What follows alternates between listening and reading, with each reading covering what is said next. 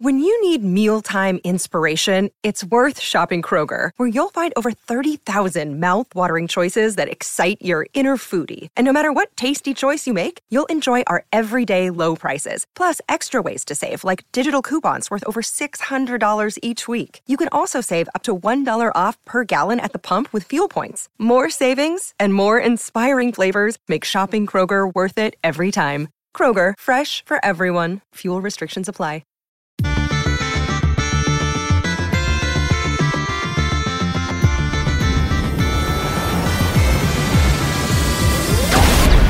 Hello and welcome to the EDH Recast. My name is Joey Schultz, and I am joined, as always, by my fantastic co-hosts. First up, the guy who loves to cast a good old-fashioned Craterhoof Behemoth. That's Matt Morgan. Joey, if you want to be an organ donor, you got to have a lot of guts.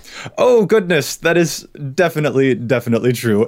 Next, the guy who loves to counter spell those uh, good old-fashioned Craterhoof Behemoths. That's Dana Roach. Uh, by the time this show airs, Oko will have gotten banned, even in historic that's not even a real format, I don't think. I think that's entirely made up. So at this point, it's legal in what? Commander, Legacy, and Yu Gi Oh! Um, Oko getting banned in Yu-Gi-Oh. Yu-Gi-Oh. Yu-Gi Oko would be amazing, absolutely amazing. anyway, this is the EDH Recast. EDH Rec is a deck building website that collects data from deck lists all over the internet to provide helpful recommendations for new commander decks.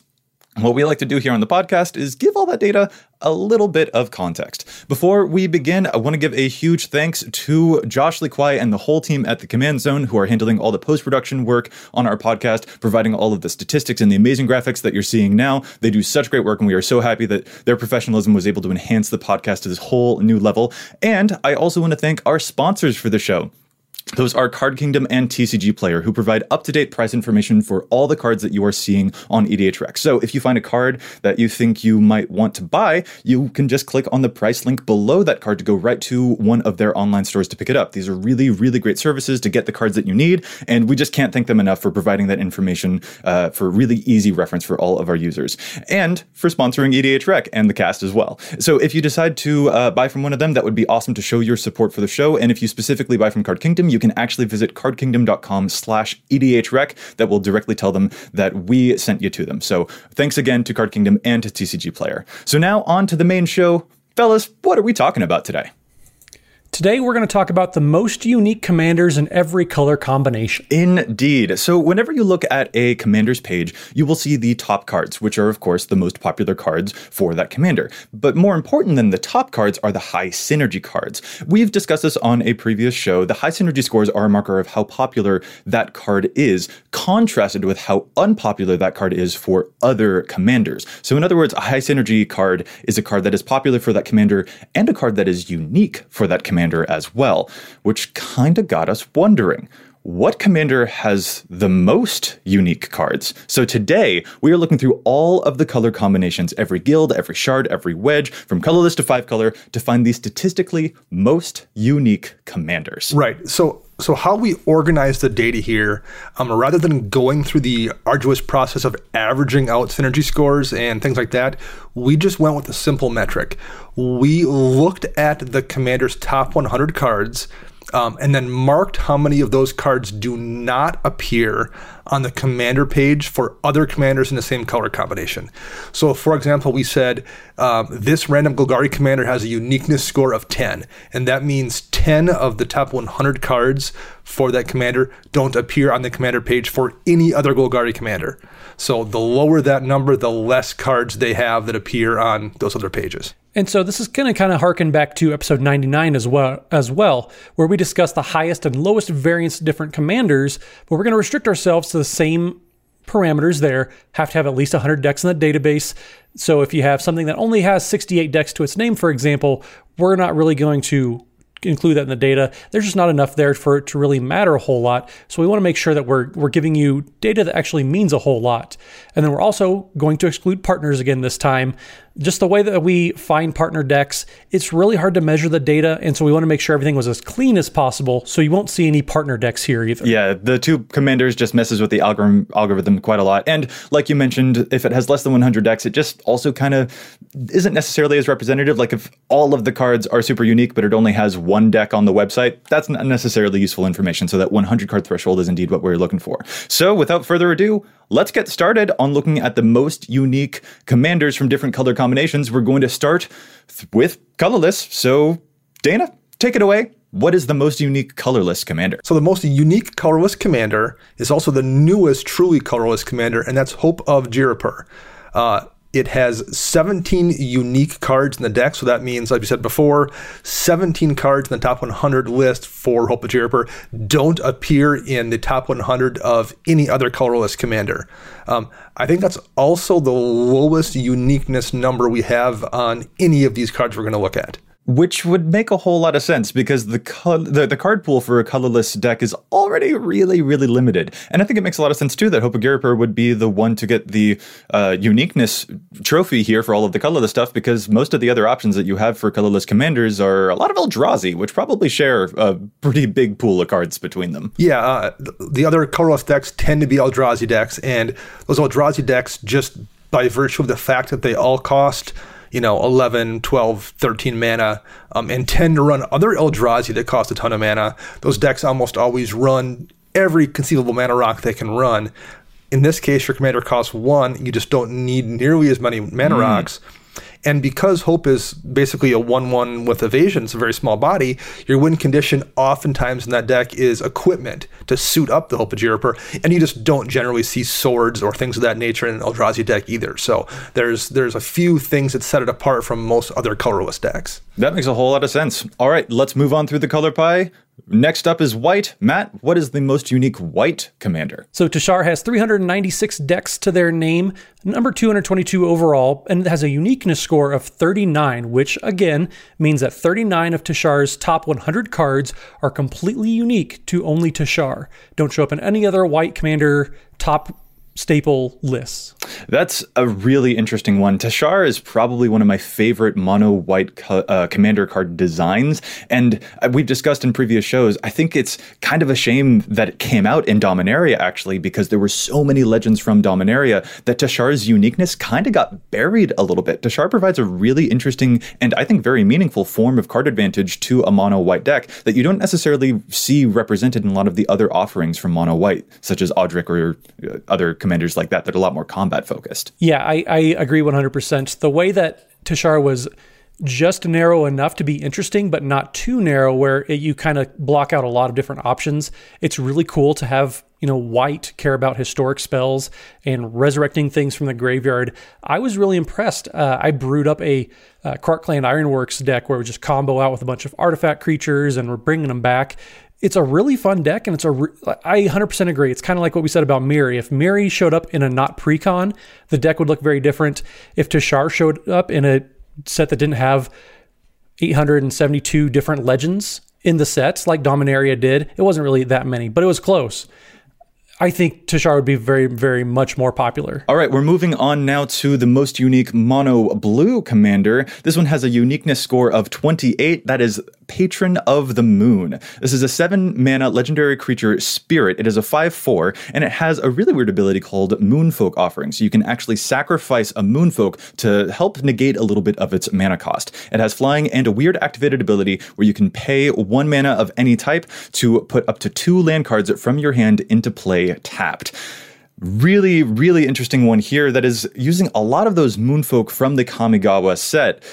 Kind of a mono blue landfall deck, which I think is the main reason why it's going to be the most unique commander out of all of the other mono blue stuff.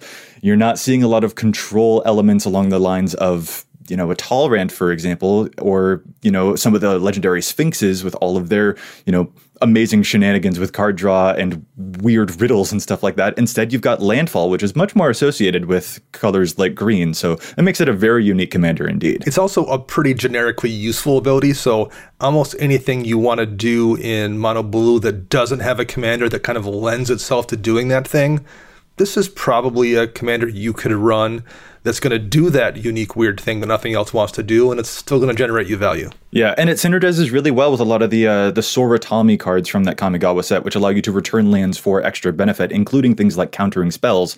Uh, so that can actually be a really good way to make sure that those effects can keep your hand stocked full of cards for any Kamigawa cards that care about that, but also allow you to return lands to hand for cool effects and then put them right back into play while also getting landfall strategies. So it's a really really strange one there, but definitely a one uh, a commander with a strategy that I uh, can indeed call very unique. That is not what I would expect from a mono blue deck for sure. All right, up next is the color black. What we got? Yeah, the most unique uh, mono black commander is King Macar, the gold cursed from the original Theros block. Uh, King Macar is a 2 3 legendary human, and King Macar is inspired. So whenever King Macar, the gold cursed, becomes untapped, you may exile target creature. If you do, put a colorless artifact token named Gold onto the battlefield, and that has sacrifice this artifact, add one mana of any color to your mana pool. So it's essentially a treasure token that doesn't have to tap to be used up. Um, King Macar has an, a uniqueness rating of 47, which is relatively high. Um, my guess for why this is is oftentimes that's used as a vehicles commander since it gives you a way to tap King Macar without having to swing into, you know, what in commander is oftentimes a field full of giant bodies. It gives you a way to tap the, the card to then untap it later on and use the ability to make the gold token, etc. Um, and because it makes gold tokens that are artifacts, it does get used sometimes in like an artifact centric strategy too, which is something you just never see in Mono Black. Oh, for sure. The vehicles, I love that because that's a great way to get King Macar tapped. Although I am still frustrated that King Macar is a May ability because to be truly flavorful, it shouldn't be a May ability because that's the hand of Midas and that means it it has to turn things to gold, right? So like that is still very frustrating to my inner Vorthos, gotta say. Well, I think you'll get over it, and and I'll help you get over it just by moving on to the next commander. So next up we have Mono Red. We're gonna talk about Zozu the Punisher. It's one red red for a legendary Goblin Warrior. Pretty simple here. Whenever a land comes into play, Zozu the Punisher deals two damage to that land's controller. If you want to punish your friends, Zozu's perfect way to do it. Yeah, really cool. Uniqueness of 36 on Zozu, and I think I can see why. I associate Mono Red with a lot of explosiveness, uh, stuff like Nehebs and whatnot that provide you with huge oodles of mana to deal tons and tons of damage. But Zozu is a lot more carefully measured in the way that it deals pain to everyone, which means that things are going to be a, uh, a, lot different for that type of Punisher style, and it won't be quite as explosive as I would normally expect from like the Purphoroses of the world, for example, which have a lot more alacrity to them, as opposed to Zozu, which is a, a bit more like subtle. Well, I guess maybe it's not too subtle because it's definitely dealing a lot of damage, but it's over a much more extended period of time, I guess, is what I, am trying to say. Yeah, and, and there's over 400 Zozu decks on the website, and what I think kind of stands out is Zozu does a lot of incremental damage, but it's all stuff that you kind of choose to do to yourself. This is kind of a Sheldon Menery type of you did this to yourself because there's stuff like mana barbs where if you tap a land for mana, it deals damage to you. You don't have to tap your lands for mana, but you want to. So really it's it's punishing players just for playing a game. It's not overly terrifying when you look at it, but then everything just adds up and is so powerful. So you have just every one of those types of mana barbs or harsh mentor types of effects they get crammed into Zozu decks. And it's, I think, kind of interesting to contrast something like Zozu against other really powerful commanders that we've seen, for example, like Torbran from the Throne of Eldraine set, which is also really great with all of those Punisher style mechanics. But again, I think that goes a bit more into some of the more traditional damage dealing effects that we would see will also appear in a Torbran deck because people are just so excited to use that. Again, I'm going to use the word alacrity here, I guess. Uh, whereas Zozu is going to be a little bit different, punishing people for what they are doing. Just like you pointed out, Torbran is actually a bit more proactive, and they want to be dealing the damage themselves rather than waiting for the opponent to do something that will cause them to endure some damage. So that definitely makes a lot of sense there. I'm just glad that that word of the day calendar I got you for Christmas, Joey, is seeing some use. I appreciate that. Oh my goodness.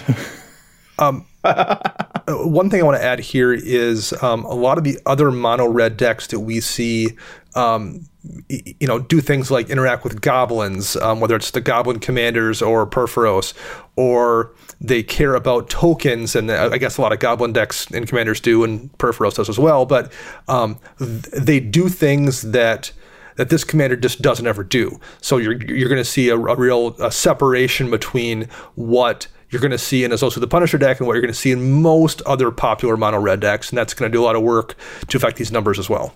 And I think that's one of the main things that we really ought to mention about why, you know, knowing the uniqueness of a commander uh, necessarily, that can be really important because, uh, for example, going back to King Macar, if I'm playing against a mono black deck, I'll expect some stuff like Cabal Coffers with amazing big mana stuff to occur. I'll expect a lot of death and reanimation. And King Macar is totally not going to fall into that. And that will completely betray my usual expectations of what I would think I'm going to see against a mono black deck, which means I might not be prepared for it. So using unique commanders can be a really great way to sort of trick your enemies who aren't necessarily prepared for what that commander will do compared to the years of experience they have against other commanders of those colors and what they should normally expect from those. That can be a really great way to take advantage of people's expectations a little bit and make some really fun decks too. All right, let's move on to green now.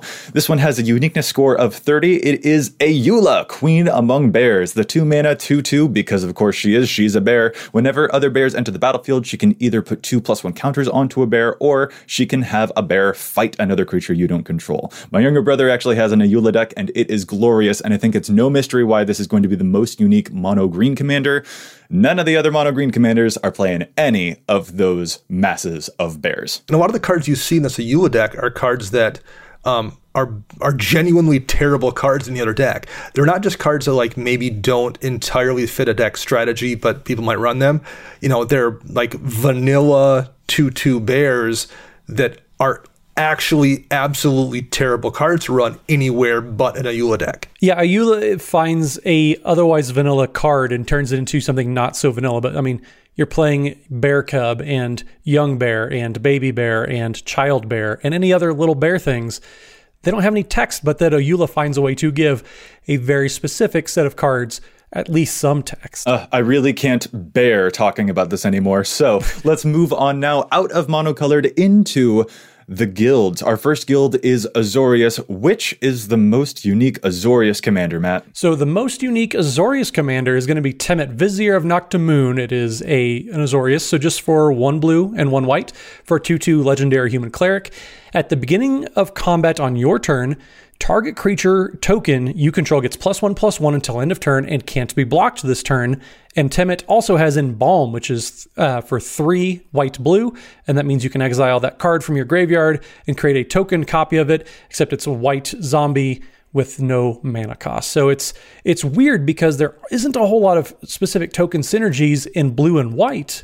If you have white and green, maybe there's a whole bunch, but in Azorius colors specifically, the the field narrows down quite a bit. So Temmet has an, a pretty high uniqueness score of 59. Ooh. That's probably the highest that we're going to see because that's that's almost an entire deck right there that that Temmet decks are playing almost exclusively. Yeah, that's very, very unique because you're so used to in Azorius, you've got stuff like Brago or Bruna, for example, which are doing very different things than unblockable tokens. So I can totally see why this one is winning on that uniqueness front for sure. Yeah, I, I would imagine the regular the regular Temmet deck is 59 whatever Temmet's playing, and then Cyclonic Rift, Path to Exile, Swords of Plowshares, Counterspell. And you see in a Temmet deck, you see things like um, Batterskull mm. or Scytheclaw, um, things with living weapon basically, and not that Batterskull isn't a good card and Scytheclaw isn't a good card. They're good cards, but they're not the kind of thing you typically see in an Azorius deck.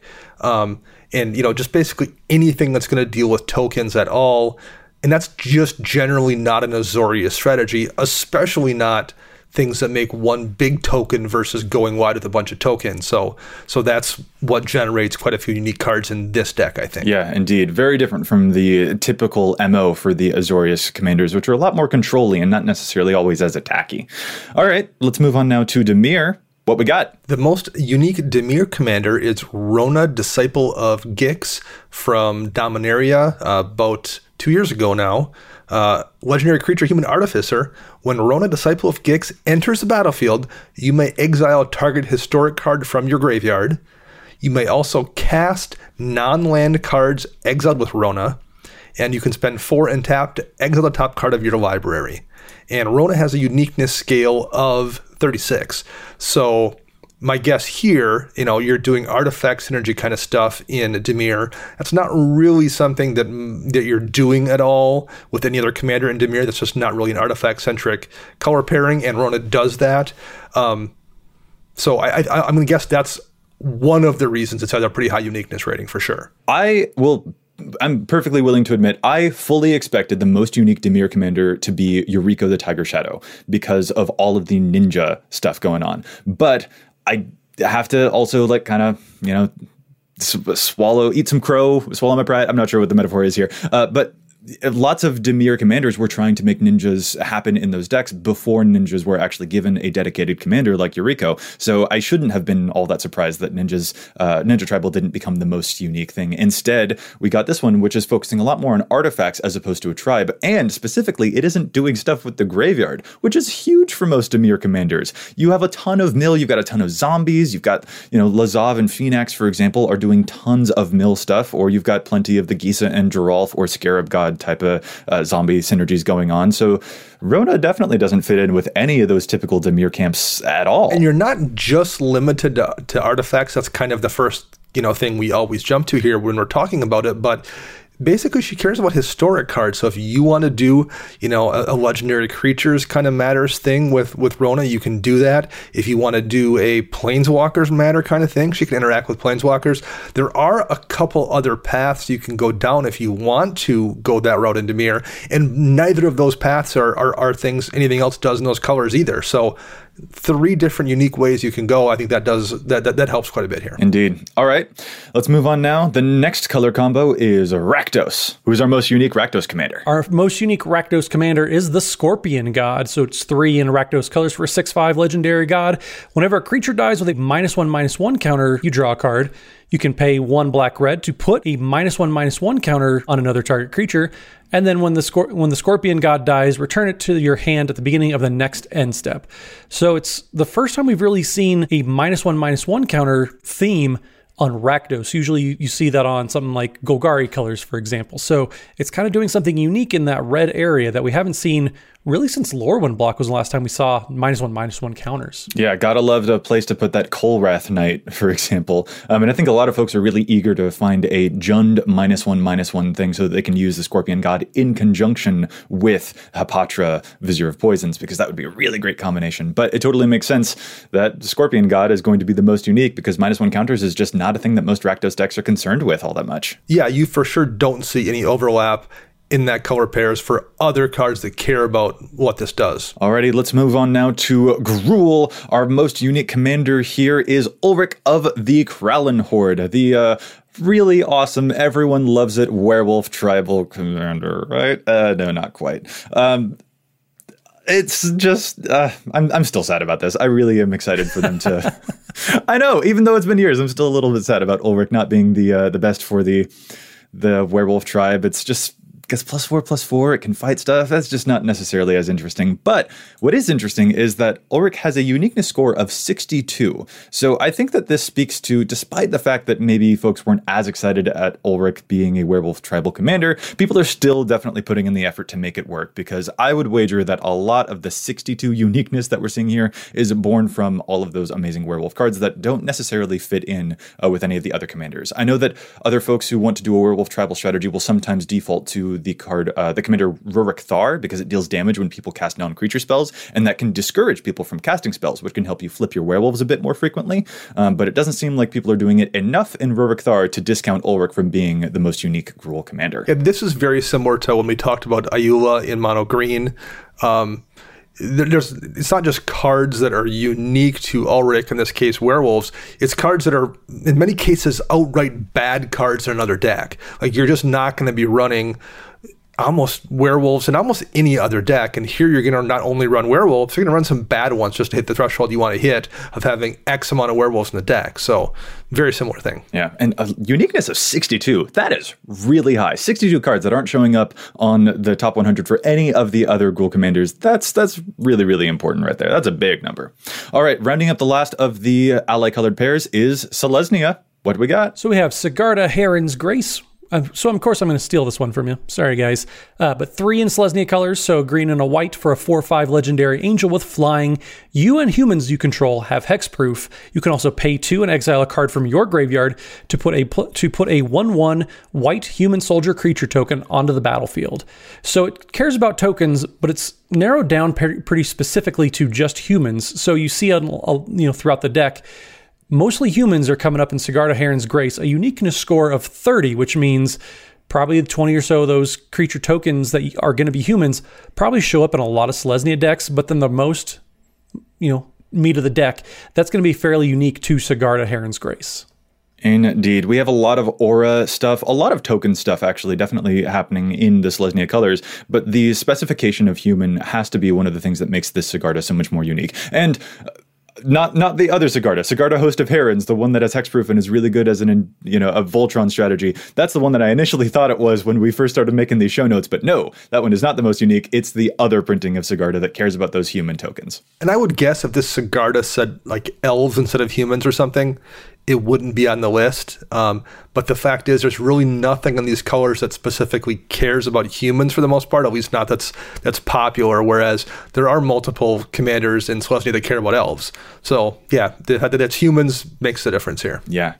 All right, let's move on now to the enemy color pairs. Things get interesting here because we've got another tribe, another commander that cares about tokens. We're looking at Orzhov, and the most unique Orzhov commander with a uniqueness score of 52 is Aryel, Knight of Windgrace, a 4 mana human knight. It is a 4 4 with vigilance that can tap to create knight tokens and can tap your knight tokens to destroy other creatures with power less than the number of knights that you tap along with it.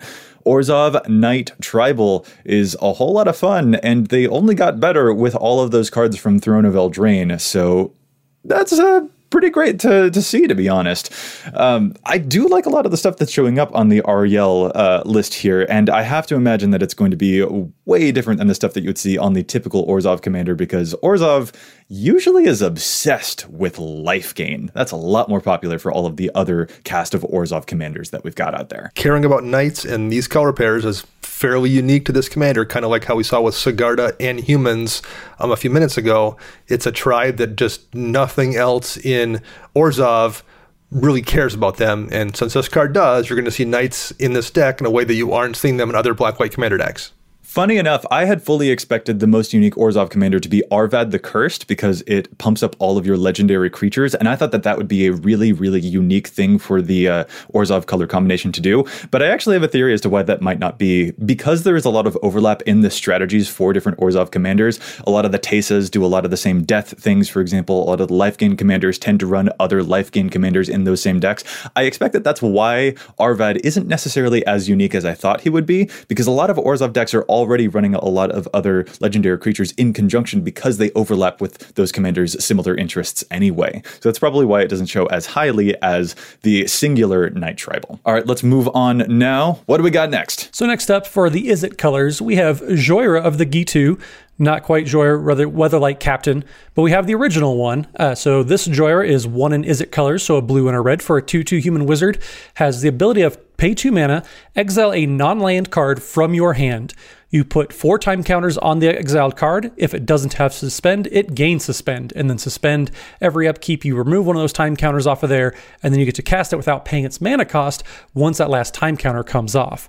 So you see this and you think, well, oh my gosh, that's two mana, and you can just suspend Eldrazi and all these massive spells.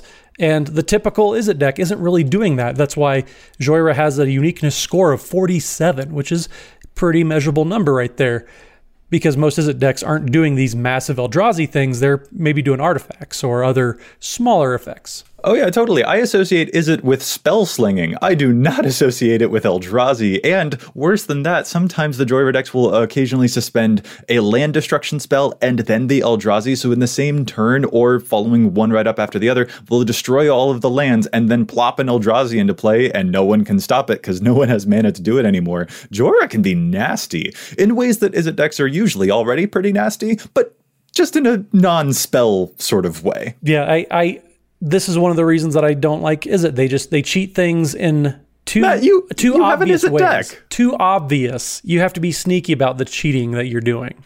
You have an Izzet deck. Come on, mister. I do. I I don't don't rub it in. I know you you want to be Mr. Selesnya real real bad, but sometimes sometimes the, the other you got to do something a little bit different. I totally get it. But I, I do have a few blue decks, so don't don't let it go to your head. okay. Well, you know what? I, I am going to let it go to my head a little bit because the next color combination is that we're talking about is Golgari, which is my personal favorite. So I just want to I just want to linger. I want to savor this one. Dana, what's our most unique Golgari commander? The most unique Golgari commander is Glissa the Traitor. Glissa is a zombie elf with first strike and death touch, and she has the ability whenever a creature an opponent controls dies, you may return a artifact card from your graveyard to your hand. I think th- this is another one of those pretty clear examples where nothing else at all in Golgari cares about artifacts or cares about recurring artifacts especially. So it's a very very unique thing in this color pair that makes people run cards in a Glissa deck that just aren't going to show up in any other commander deck um, in the green black pairing. It's so weird to see a green commander that cares, actively cares about artifacts. That just feels wrong in my head. And Glissa has a uniqueness rating of 54, which is even higher than we saw over in Izzet with um, Jhoira. And I, I, think one of the reasons we also see that here, in addition to artifacts being unique in this this color pair, um, Gliss is a zombie elf. Um, you know, there's not a lot of elf uh, elf legends in black green. So if you want to do something like an elf tribal deck, that's going to be relatively unique to this color pair in terms of the cards you run in a Glissa deck. If you wanted to do zombies, there's not a ton of of black green zombie decks out there. So this lets you build zombies in this color pair. And again, you're just you're not going to see a ton of other commanders that are going to run some of those zombie tribal centric cards. Well, and something interesting, Dana. I remember you and I both had a Glissa the Traitor deck, and we compared our lists, and our lists were pretty pretty distinct too. There wasn't a whole lot of overlap, maybe a few cards here and there, but we were playing Glissa and they were both fairly unique to each other, much like Glissa is fairly unique to the rest of Golgari decks. Yeah, I, I think when we when we compared our decks, Matt, um, we had less than 20 cards in common with the two of us. So so we were very separate from one another, even with the same commander. That that sounds about right. Yeah. Very nice. But the thing that's important to remember is that Glissa does care about the graveyard, which is what everyone should be doing. All hail Golgari. It's the best color combination. It's so good. we, we get it, Joey. It. All right, we're gonna move on now to one of the polar opposites of Golgari. That's the Boros color combination. Uh, here we're looking for the most unique Boros commander, and I don't think it will surprise any of you uh, to hear what it is. The most unique Boros color, uh, the most unique Boros commander is Depala Pilot Exemplar. Three mana, three three dwarf pilot that gives other dwarves you control plus one, uh, gives other vehicles you control that are creatures plus one. And which you can use to search for some dwarves or vehicles whenever she crews one of those vehicles. This has a uniqueness score of 63, which I believe is the highest that we've talked about so far. And it just isn't going to be surprising at all that this is a very unique take on a Boros commander. While most Boros commanders are interested in attacking people and doing all of the damages, Depala is crewing some vehicles and looking for, again, one of those specific tribes. So that makes it very disparate from the other things that you would typically see in a Boros deck. Yeah, any of these narrow, almost tribal or, or specifically tied to a certain mechanic, any of these types of legends are going to be fairly narrow, which means they block out a lot of what else the other commanders in the color combination might be doing. Depala is another example of this. She's the only legendary creature that really cares about dwarves and Boros, and then probably one of the only legendaries that cares specifically about you know vehicles as well. So it's very narrow because the, the card text kind of tells you how to be building that deck. Indeed. I had kind of expected that maybe Firesong and Sunspeaker would be the most unique Boros commander because it specifically uh, cares about life gain, or even that my lovely commander Feather the Redeemed might be one of the most unique ones, but they are still, you know, going to be running a lot of the more traditional things that you would see, whereas Depala has to very actively devote a lot of card slots to get enough dwarves and vehicles to make her ability to go digging for those things, you know, worth it. You have to have a high density of those cards for her to actually find. So that budgets out a lot of the room for the typical Boros staples that you might see. Last here, we have the most unique Simic commander, and that's Edric, Spymaster of Trest, an elf rogue. Edric has the ability, whenever a creature deals damage to another player, uh, that creature's controller may draw a card. So I would guess originally Edric was intended to be some kind of a political commander to discourage people to swing in other directions. Um, primarily now he's built in, in a way where you just run all the small evasive things possible and draw all the all the cards. And then maybe take an extra turn and do that again where you draw all, all the cards.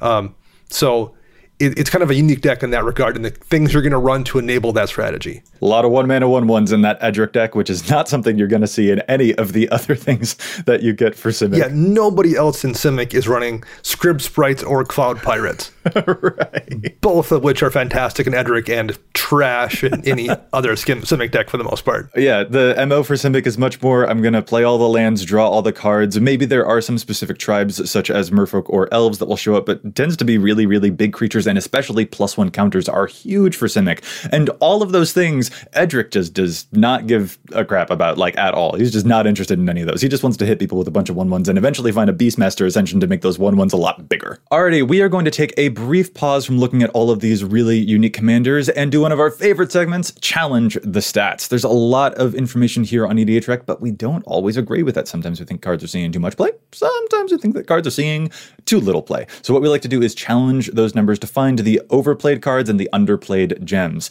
Matt, let's start with you. What is your challenge to stats for this week? So this week I'm going to bring one. Joey, you love your Golgari, so I'm going to pick on Golgari. It only right. seems fair. Okay. So this past week, uh, I was playing some games, saw somebody playing a Jarad Golgari Lich Lord deck, and Jarad cares about uh, having a bunch of creatures in your graveyard because he gets bigger. You can sacrifice another creature, and uh, each opponent loses life equal to sacrificed creature's power. And there's one card in there. I can see why they would want to put it in there, but I, I didn't like the way it, it felt and the way it looked because it actively seemed to be going against what Jarad wanted to be doing. That card I'm saying is a little overplayed is Polukranos Unchained. So that is the new Polukranos out of Theros Beyond Death.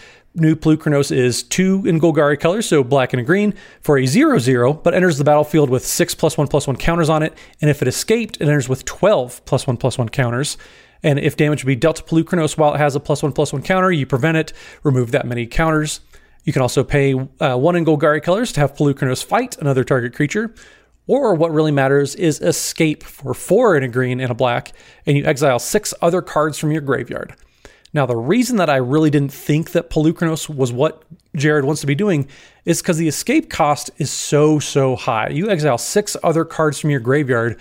When you look at the average Jarad deck, there are a ton of creatures that care about having you know cards in your graveyard, specifically creature cards. You have cards like Nighthowler, you have Glowspore Shaman, you have Splinterfright. All these creatures want as many creature cards in the graveyard as possible. Polukranos gets those cards out of your graveyard. If you were playing something like Syr Konrad of the Grim, which is you know a very popular card for Jarad decks too, that might be good because you're getting creatures in and out of the graveyard. But you have so many more creatures like Golgari Grave Troll that actively want as many creatures in the graveyard as possible. Not to mention, Jarad gets smaller himself the more creatures you exile with Polukranos. I think 24% of Jarad decks since, since Polukranos came out have been putting him in there. I think that number is just a smidge too high. I think if you're trying to maximize the amount of creatures in your graveyard, Polukranos takes them out, and it's not what the deck wants to be doing. Interesting. I, I would really enjoy seeing the Polukranos because you get a huge thing out of the graveyard that Gerard can then sacrifice to deal a bunch of damage to your opponents. That's pretty clearly the reason why it would be put into that many Gerard decks. But that is an interesting interplay. It does sort of directly contrast a lot of the other things that the Gerard decks are doing. I know, for example, that they also run a lot of cards like Lhurgoyf or Mortivore, which also get bigger. So I don't know. I I still think that I'm on board with it, but I can see how it does actively go against some of the other popular cards for that strategy too. And that is an interesting push and pull dynamic to certainly be aware of when you do put that card into the deck. Yeah, if if Izoni Thousand Eyed weren't such a popular card in the deck, you know, there there's 48% of Jarad decks playing Izoni, which when it enters the battlefield, you create a 1 1 token for every creature card in your graveyard. You have so many different cards that care specifically about, you know, when something happens, count the number of creature cards in your graveyard. I think you have to build the deck specifically to take advantage of Polukranos, and I don't think that this Jarad deck, or just a lot of Jarad decks, if you look at the average deck, are really doing that. Yeah, it's it's a cool one for sure. I still think that I would want to try it out sure. because getting a 12-12 that Gerard can sacrifice to just clock me for for 12, I mean that sounds amazing. But I also love Golgari a whole lot, and it would be kind of painstaking to exile all those cards from my graveyard. So that's definitely something to think about, and I like that you're bringing it up there. But we can't talk for too long about Golgari, much as I would love to do that. Uh, so let's move on to the next challenge. That's Dana's. So my challenge of stats is for a card from way back in the original Zendikar block.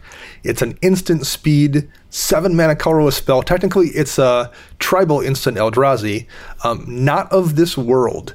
And not of this world says counter target spell or ability that targets a permanent you control not of this world costs 7 less to cast if it targets a spell or ability that targets a creature you control with power 7 or greater. And I'm essentially challenging this in any deck where your commander by default has a power of 7 or greater. Um, you know, uh, just looking at the most popular commanders list, there's three right there Ghalta Primal Hunger, Gishath Sun's Avatar, and the Ur Dragon. So basically, it's a free spell that stops someone from targeting your commander with a spell or ability presumably that would kill it or take control of it or something. That is very, very interesting. I, I feel like usually when I see one of those types of big commanders, they tend to be accompanied by a whole bunch of other things, which means my concern tends to be more on the board wipe front than the single target removal spell that Not of This World would protect against. But at the same time, a lot of those commanders help get the ball rolling. You mentioned Gishath, for example, which just dumps a bunch of dinosaurs into play. So having something to protect it for free that genuinely no one will expect at all can actually be a good way to get that ball rolling to get those things into the first place. That way no one can path you in the middle of combat. That's a really cool pick, Dana. I'm on board with this. This is cool. Yeah, I, I love this pick too. Like if this was just a spell that didn't even say that that, that it had to protect a creature um, that had power seven or greater. Like if you had a colorless spell that just said you can cast this for free to counter a spell or ability that targets your commander, that's probably worth running a spell just to save your commander that costs no mana. And you know, this is essentially that in some decks. Plus, if you need to, you can hard cast it to save something else. That's yeah, that's decent flexibility. That is indeed a unique card here, very befitting of the podcast topic today because people are not going to see that coming because it's a free colorless spell. What in the world? That's amazing. All right, let's move on now to my challenge. I'm looking at one of my darling commanders, also Golgari. That is, of course, Meren of Clan Nel Toth. But there's a weird thing going on on her page that I kind of want to nitpick at just a little bit. Uh, Meren is wonderful. You love getting stuff back from the graveyard. And one of the things that you especially love getting back is a card like Wood Elves, which gets you lands. And then you can sacrifice the Wood Elves and get experience and get the Wood Elves back and then get more lands. It's really great because it finds you forests, and that's cool. And Wood Elves shows up in 56% of Meren decks, probably owing to the fact that it actually came in Meren's pre constructed deck. But a card that isn't showing up very often in her list is Farhaven Elf, which is a lot like Wood Elves. It's also three mana, it's also a 1 1, and it can find any basic land in your deck and puts it into play tapped. So you can actually get a swamp with the Farhaven Elf or a forest, it will just be tapped. But since you tend to be reviving things at the end of your turn, that's usually not too much skin off your back. Farhaven Elf, curiously, only shows up in 16% of Meren lists, as opposed to Wood Elves' 56% of Meren lists, and I just think that's wrong. I think that Farhaven Elf should definitely be a lot higher. If you like Wood Elves in your Meren deck, I think that Farhaven Elf should be near the same popularity there too, because more redundancy, more mana advantage for a commander that loves to get all of those ETB effects over and over again is going to serve you really well. So those numbers should be a lot closer than they currently are. I don't know. I, I think Wood Elves is significantly better than Farhaven Elf, though. I don't know if the number should be similar or close significantly better just because it can get the overgrown tomb. Farhaven Elf, you'll already have a forest in play when you cast it, so it'll help you get a swamp. It still fixes your mana. I, I think that that Wood Elves effectively costs one mana. You have to have three, but you get an untapped land out of it too. So early game. Well, that would make it cost effectively two mana because you're paying three and then getting one mana untapped. Right. Even then, I still think that you want as many redundant mana advantage effects, particularly on creatures in Meren, as you can, because this is not a commander that's going to enjoy it if you're playing mana ramp spells as opposed to creatures. So you need to fill the deck with a whole lot of those, especially if they're skull clampable, because that's really, really fun. See, I mean, at that point, when you just want a bunch of like, you, you do want Sakura-Tribe Elder on as your your second Wood Elf. I, I oh, you don't just that- want two. It's second wood elves. There's no second wood. There's tons of them. You need lots of lots of men. are, are right. you trying to Golgari explain this to me, Matt? I, How I, I am Golgari explaining. You're welcome. Oh goodness! Uh, is Celeste explaining? Celeste, is it because I challenged your challenge that you're challenging mine? I'm I'm just saying I, I think that wood elves getting getting an untapped land. I think you might be underselling a little bit, especially like in turns like four and five, where you can cast two spells in one turn. That's where I think Wood Elves, for me at least, has always been especially impressive. My challenge is not that Wood Elves is too high. If anything, Wood Elves is not high enough, but I also think that Farhaven Elf should be a whole lot higher than just 16% of lists because the effect is similar enough to definitely warrant inclusion and a whole lot more than just 16%. But we've lingered far too long on Golgari again. I'm sorry. That's definitely my bad. I just love the color combination too much. Let's move on now, looking back at those most unique commanders. We've moved out of the monocolors, we've moved out of the guilds. We're going to start looking at those shards and those wedges. So let's get us started off with our first one. That is Esper, the white, the blue, the black. What is our most unique Esper commander? So our most unique uh, commander in the Esper colors is Varina Lich Queen. Varina is a zombie wizard that says whenever you attack with one or more zombies, draw that many cards, then discard that many cards, and you gain that much life. You can also spend two mana to exile two cards from your graveyard and create a tapped 2 2 black zombie creature token. Uh, Varina has a uniqueness rating of 70. Um, you know, there's nothing else in the Esper colors that really care about zombies at all. And this commander came out right after we got a bunch of white zombies in the Amonkhet block, which was a fairly unique thing at the time as well. So, you know, people had zombie cards. They got a commander that cared about zombies and that also had access to white it was just kind of a perfect storm of running unique cards in a deck that nothing else in that color combination ran. Yeah, Esper, you've got tons of stuff for life gain or enchantments or for top deck manipulation, but zombies, this is, I think, one of the only commanders where you're very profitably going to be able to use the white zombies from the Amonkhet block. So even though zombies is really popular in Dimir, adding just one more white makes this a much more unique commander, even if zombies themselves are a more well known strategy in a different color combination. All right, moving out of Esper, 70 uniqueness on Varina. That's amazing. Moving out of Esper, what is our next one in the Grixis color combination? Well, if you think 70 is a pretty amazing number, get ready for this. 78 is the uniqueness score on this one. Admiral Beckett Brass, which is the Grixis pirate commander, uh, one in Grixis colors, so a blue, a black, and a red for a 3 3 human pirate. Other pirates you control get plus one plus one when Admiral Beckett Brass is on the battlefield. And also, at the beginning of your end step, gain control of target non land permanent controlled by a player who has dealt combat damage by three or more pirates this turn.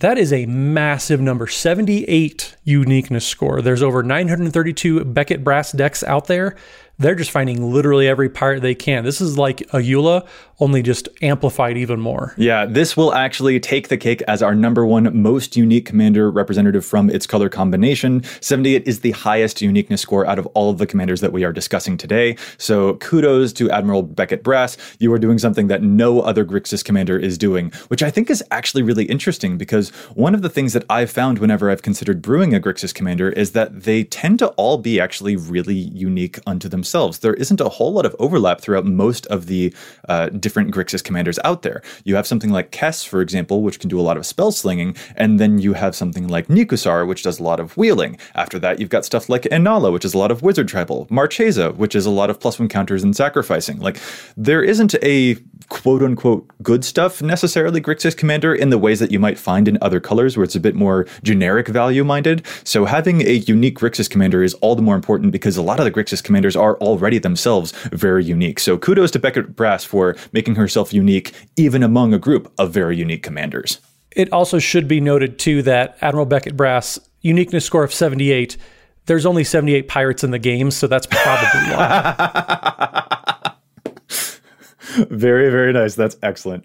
All right, moving on now to Jund, our most unique Jund commander with a uniqueness score of 54. This is Thantis the Warweaver, 6 mana, 5 5 spider with vigilance and reach that gives me nightmares because spiders, oh goodness. Uh, anyway, all creatures have to attack each combat if able while Thantis is in play, and whenever a creature attacks you or a planeswalker you control, Thantis gets a plus one, plus one counter. I actually tried building a Thantis deck and I was pretty happy with the results, but eventually I defaulted to Lord Wind Grace because I like lands and I like death and I like land death and it was a whole lot of fun. But the forced combat strategy for Jund definitely is going to be a lot more unique than what I just mentioned, the landfall stuff or the sacrificey stuff that you tend to see with a lot of the other Jund color combinations. So yeah, I can totally see a world where Thantis becomes our most unique because it's not doing as much of the sacrificey stuff that you usually associate with the Jund commanders. And there's a couple other unique strategies you can do in this deck. You know, if you want to do some kind of a plus one counters theme, you can do that here. and That's not something you typically see in Jund. Uh, if you wanted to do a Spider Tribal, um, you know, this would be a effective commander for that, just as it's a Jund Spider you're going to be running spiders in that deck in a way that you're just not in any other Jund deck. So there's a couple of other factors here, ways you can build the deck that are also bringing in unique cards and that help explain that 54 uniqueness rating. Yeah, once again with the tribal, that's a great observation. Absolutely. What is our next unique commander? The most unique card in the Naya colors is Uril the Miststalker, a 5 5 beast. Uril the Miststalker can't be the target of spells or abilities your opponents control, and Uril gets plus two plus two for each aura attached to it. Um, Uril has a uniqueness rating here of 53 that's pretty clearly explained by the fact that it's probably the only enchantress deck you're going to run in that color combination. So you're running, you know, a lot of auras and actual enchantresses in this deck that you're not running in anything else in the Naya colors. Uh, not just enchantress, but also Voltron. Like this is one of those commanders I associate with being sort of the old guard of commanders, such as Rafiq, for example, that were really, really powerful back in the day. But man, I've played against a Uril deck recently, and um, it's still really, really powerful. oh yeah, that is such a, a huge. It's because it's natural hexproof on on Uril. That's so powerful. Uh, um, also, I looked it up to, to verify. Uril actually has been errated to say hexproof versus just can't be targeted. So that is somewhat relevant for things like um, Arcane Lighthouse mm. or Detection Tower, what have you. It is an ability that can be removed. Just thought I would mention that. Good observation. Awesome. Yeah, Uril is oh, hits like an absolute truck. That one. All right, moving on now to the Bant color combination. Our most unique commander here is Arcades the Strategist, 4 mana Elder Dragon. It is a 3 5 with flying and vigilance, and whenever a creature with Defender enters the battlefield under your control, you draw a card. Not only that, but each creature you control with Defender assigns combat damage equal to its toughness rather than its power, and it can attack as though it didn't have Defender. Arcades is showing up with a very high uniqueness score, not quite high as Beckett Brass, but it is still a uniqueness score of 75, and there can be absolutely no mystery. It is definitely dedication to a theme here. All of the other Bant commanders, they just don't need all of those defenders. They're doing other stuff. They don't need a bunch of walls that Arcades clearly loves. Yeah, this type of strategy usually shows up in the, our next commander, but we'll we'll talk about Arcades just for a hair. but yeah, it's it's defender and, and more importantly, getting defender off of creatures is very, very unique to Arcades. So you get to abuse the different walls that, you know, never have a chance to shine. Yeah. Oh, and by the way, pro tip, because I actually have a Arcades deck in my regular play group. Pro tip for Arcades, play a lot of blink effects such as Ghostway and Eerie Interlude, because you'll blink a lot of the defenders and draw a lot of cards, and it will be very difficult to stop you. I'm not salty about the Arcades player that I know. I'm not salty at all. they don't routinely beat me with their Arcades deck. That doesn't happen. I promise you. Anyway, let's move on from this one and talk about our next color combo combo. That's Abzan. So this one we have Doran the Siege Tower, Sir Mix-a-Lot himself, uh, black, green, and a white for an 05 legendary treefolk shaman. Each creature assigns combat damage equal to its toughness rather than its power. Oh, sounds familiar. Yeah, very familiar. Few important differences though. Uh, Doran does not remove defender, doesn't make the defenders be able to attack, but also applies to all you know more than just defenders. So you can have an 04 treefolk, for example, and that will basically just turn into a 4-4 when Doran comes into the battlefield. So also cares about the big butts, the big toughness creatures, and just being able to just turn them sideways and, and really beat some face. Indeed. Really cool to see. There's not a ton of Abzan commanders out there. You have Ghave-Guru Spores, you've got Karador, there's a lot of tokens or some graveyard interaction. So there's not too much to sort of separate yourself from most of the other offerings from Abzan there. Uh, but Doran is still, I'm not just going to say one of the most unique Abzan commanders, but like the toughness matters is also just a very unique strategy in general. And more than once, whenever I've played against an, a, Doran deck, because it affects everyone, not just the Doran players field, everyone, that becomes very difficult to remember. And it can totally trip you up during gameplay when you forget how your creatures are actually dealing damage. When Doran was almost ahead of its time when that card came out because it was doing something completely different that, you know, no other commander was doing. And even to this day, there's one other commander that's kind of on board with what Doran was doing. But like you said, it renders a lot of it renders red decks almost useless because they they're all about oh target creature gets plus three plus oh. Well, that's useless when a Doran is on the battlefield. So it's it's interesting. I've played against Doran a couple times with Valduk, for example, and your elementals being effectively one ones that makes a world of difference. So Dorn is not just a good kind of weird offensive, but a very, very good defensive commander as well. Yeah. Oh, really great card. Let's move from Abzan now into Jeskai. Who we got for Jeskai? So looking at the Jeskai color combination, this one's kind of strange. Um, it just says no Z- Jeskai commanders are good enough to even be rated here. So we can probably just skip right past this one and move on to something else. Shade. no. So with a uniqueness rating of 58, Zedruu the Great Hearted is a legendary creature, Minotaur Monk. At the beginning of your upkeep, you may gain X life and draw X cards, where X is a number of permanents you own that your opponents control. You can also spend three mana, red, white, blue. Target opponent gains control of target permanent you control. So a lot of times you're you're running cards that give things away in addition to the durability, or you're running cards that are actively bad to have control of. Um, those are just things that you don't see ran in any other deck basically at all, let alone in the Jeskai colors. I, I am sorry. I I still can't get over that you called Jeskai bad. Like I know I love Golgari a whole lot, so you think I would be on board, but I swear to goodness, the next time that you play at a Magic Fest, someone's going to come up with their Narset Enlightened Master and show you that Jeskai's actually really really powerful. Oh.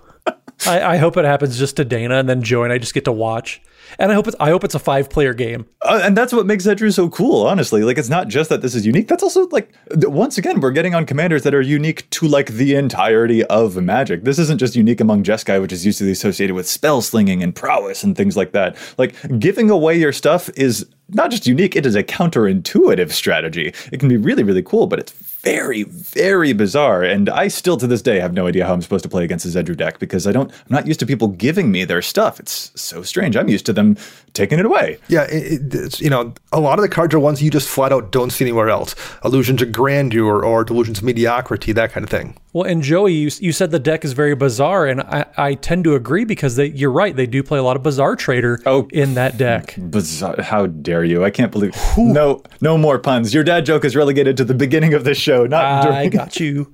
if we had a Gotham count on this podcast, I'd be at like four. Excellent, excellent stuff. Oh my goodness. All right, let's move on now from Jeskai into Sultai, one of my other favorite color combinations. Our most unique Sultai commander is Kadena, Slinking Sorcerer, the amazing Morph commander. 4 mana, 3 3 Naga Wizard. The first face down creature spell that you cast each turn costs 3 generic mana less to cast, so basically free for most morphs, and you can draw cards whenever face down creatures enter the battlefield under your control, which also counts manifests for those face down creatures, which was really, really great.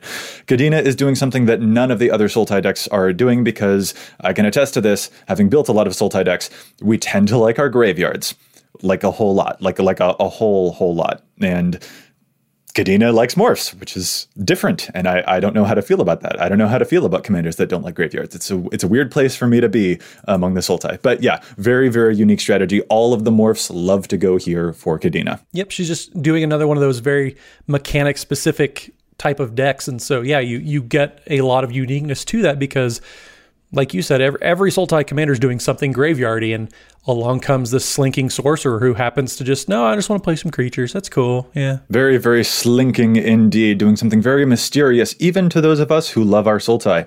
All right, let's move now to Mardu, who is our most unique Mardu commander. So, our most unique Mardu commander is Papa Halloween himself, Edgar Markov.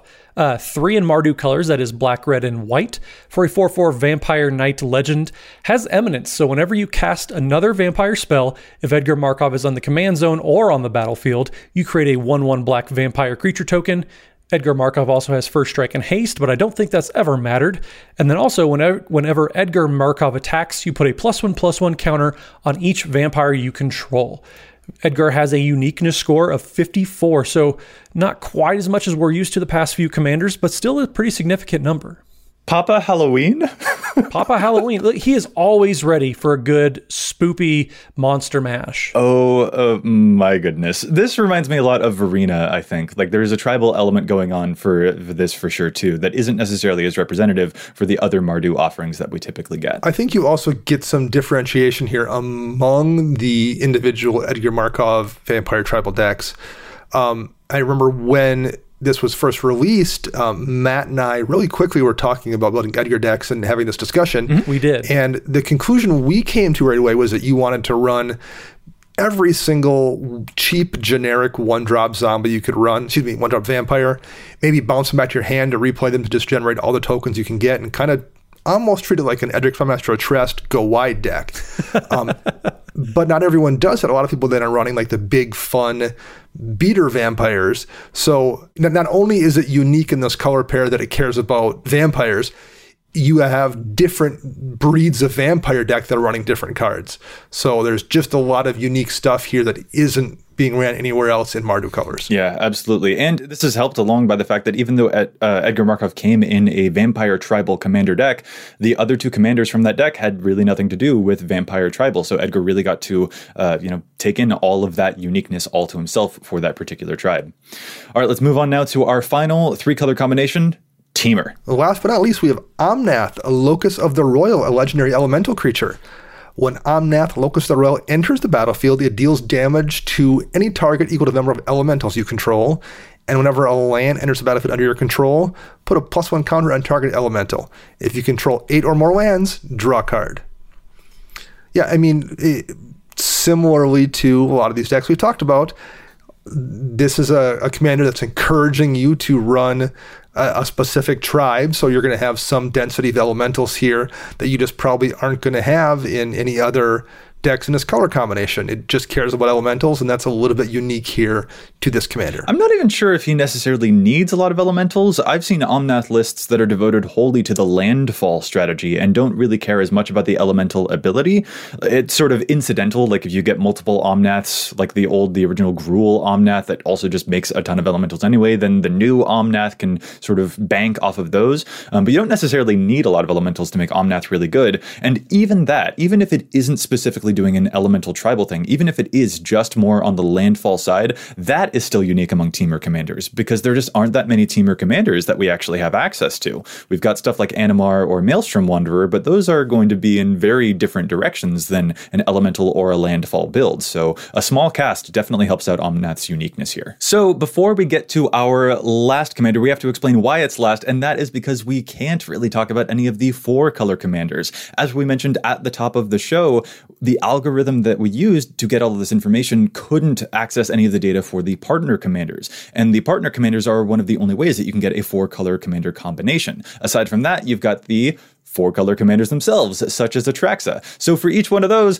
they are automatically the most unique commander because they're the only ones that we were able to draw data from. So congratulations to all of the four color commanders. You are automatically the most unique of your color combination. So that means that we've only got one left to talk about one final color combination, and that is the five color commanders. The five color cast includes many wonderful commanders, but the most unique among them, with a score of 59, is O-Kagachi Vengeful Kami, which is a little bit weird. And I am going to be perfectly frank, I have to reacquaint myself with what O-Kagachi Vengeful Kami does because it's been a minute since I've seen it. O-Kagachi Vengeful Kami is a six mana dragon spirit, 6 6 flying and trample. And whenever it deals combat damage to a player, if that player attacked you during their last turn, you can exile target non land permanent that player controls. This struck me as being really weird to be the most unique of all of the commanders among five colors, but looking through its page, it's pretty easy to see why folks love O-Kagachi for that Kamigawa flavor. When you go through there, you see a ton of the spirits,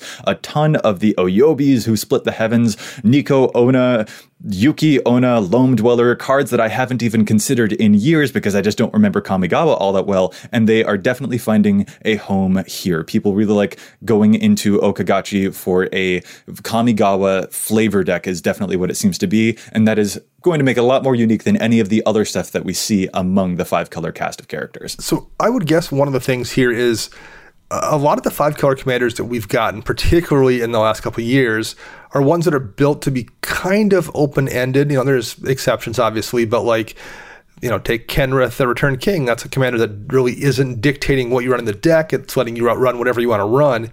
But I think instead of uh, of being used for something super specific, they wind up being decks that have just a bunch of staples in them um, because you can run five colors, you have access to every staple. I think people do tend to kind of tend to run all those staples, and I think um, because of that, the commanders that are specific and directing you down a specific build path probably wind up then being a little more unique because they're not just jamming five colors worth of staples into the deck.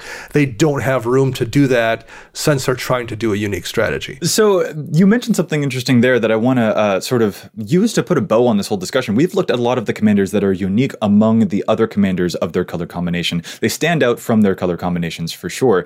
But a lot of the commanders that we talked about, Kadena, Ayula, those are also commanders that came up when we were talking on episode 99 about the low variance and high variance commanders. Specifically, a lot of the low variance commanders show up on the list of the unique commanders that we just talked about. And those were commanders that have a lot of similarities from deck to deck. A Kadena deck tends to look like another Kadena deck. And a Ayula deck tends to run a lot of the same bears. So the deck sort of builds itself in that way, was one of the observations that we had there. Although, and Commander's low varianceness has nothing to do whether it's a lot of fun. Like a low variance Commander can totally be a lot of fun. And I think that's also really, really true of the uniqueness here, too. Something being unique or non unique does nothing to tell you whether the commander is actually a lot of fun, just to tell you whether it's different from what the color is already doing. But one of the things that's kind of interesting here, the unique things I, just find it's an interesting contrast that the unique commanders that we're talking about here are also the low variants. These are the commanders that sort of build themselves, but that makes them more unique because they're doing something niche that other commanders aren't doing. So that is an interesting push and pull dynamic, another lens to use when you're looking at all of these different commander cards.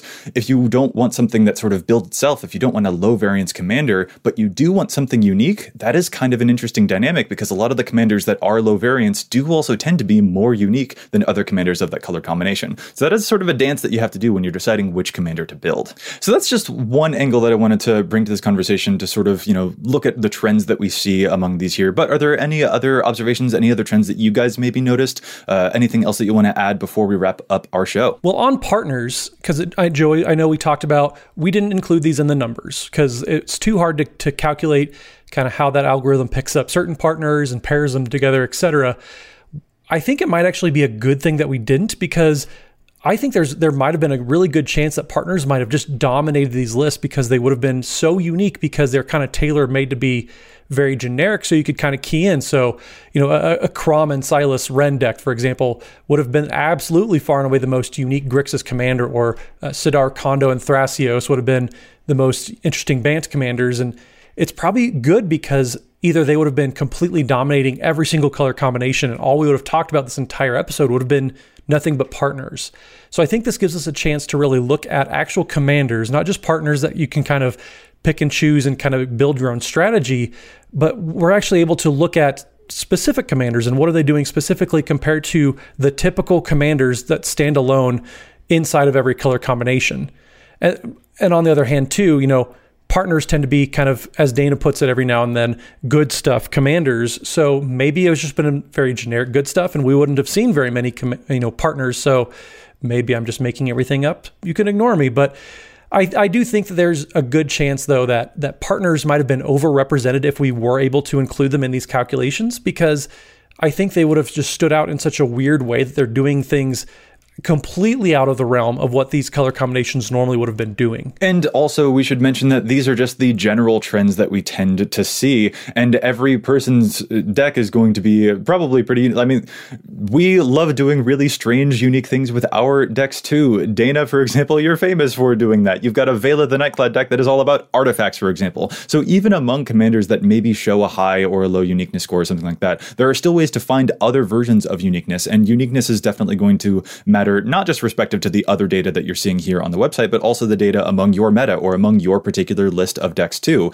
And once again, a card's uniqueness doesn't necessarily mean that it's good or better than other cards from that color combination. It's just a fun lens that we wanted to provide to uh, sort of evaluate the colors in a bit different of an eye, to take a different look at them because you know, when I think of mono black, I think of a lot of death. I think of big mana with cabal coffers. But I mean, King Macar is doing something completely different, and it's fun to remember what these colors are capable of because they are they have so much diversity to them, and it's fun to find those other strange strategies, especially when you're sitting across the table to get a really unique game of Commander in with them too.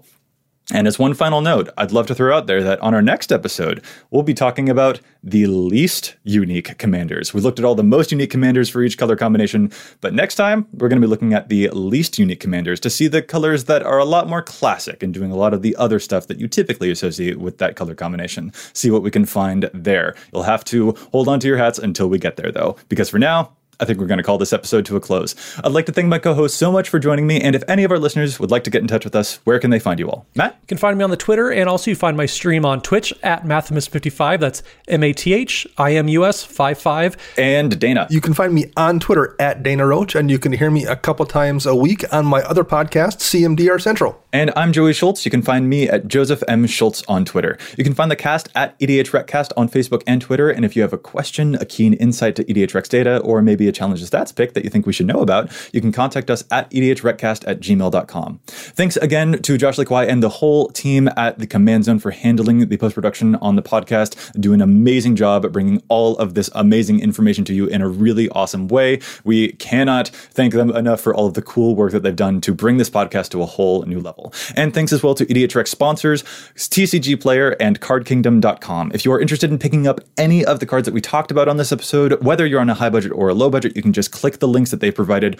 on the cards right on EDHREC. And if you buy from Card Kingdom, you can visit cardkingdom.com slash EDHREC to get those awesome cards and support the show. So thanks again to Card Kingdom and TCG Player for being our sponsors. We'll be back at you next week with more data and insights. But until then, remember, EDHREC your deck before you wreck your deck.